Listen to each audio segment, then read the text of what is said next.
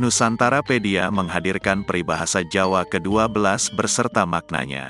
Peribahasa Jawa biasa digunakan oleh orang tua dalam menasihati anak-anaknya, juga dalam memberi sindiran ataupun teguran kepada seseorang.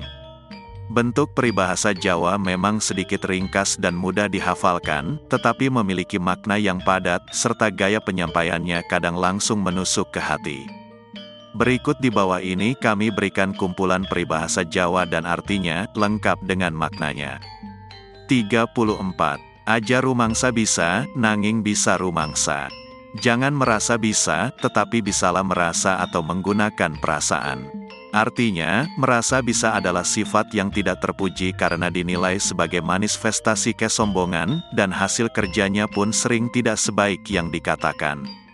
Sedangkan dapat merasa atau dapat menggunakan perasaan adalah sifat yang baik karena merupakan landasan sikap tenggang rasa antar sesama. 35. Bener luput. Ala becik, bekja cilaka, mung saking badan priangga.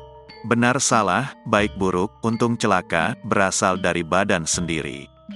Artinya, salah satu inti dari ajaran kejawen segala hal yang berhubungan dengan adat dan kepercayaan Jawa yang menyatakan bahwa apa yang diperoleh seseorang merupakan hasil dari perbuatannya sendiri dan bukan semata-mata akibat dari perbuatan orang lain. 36. Celak coloking hiang widi, momor pamoring sawujud. Dekat cahaya sang pencipta, dan menyatu pada yang kasat mata.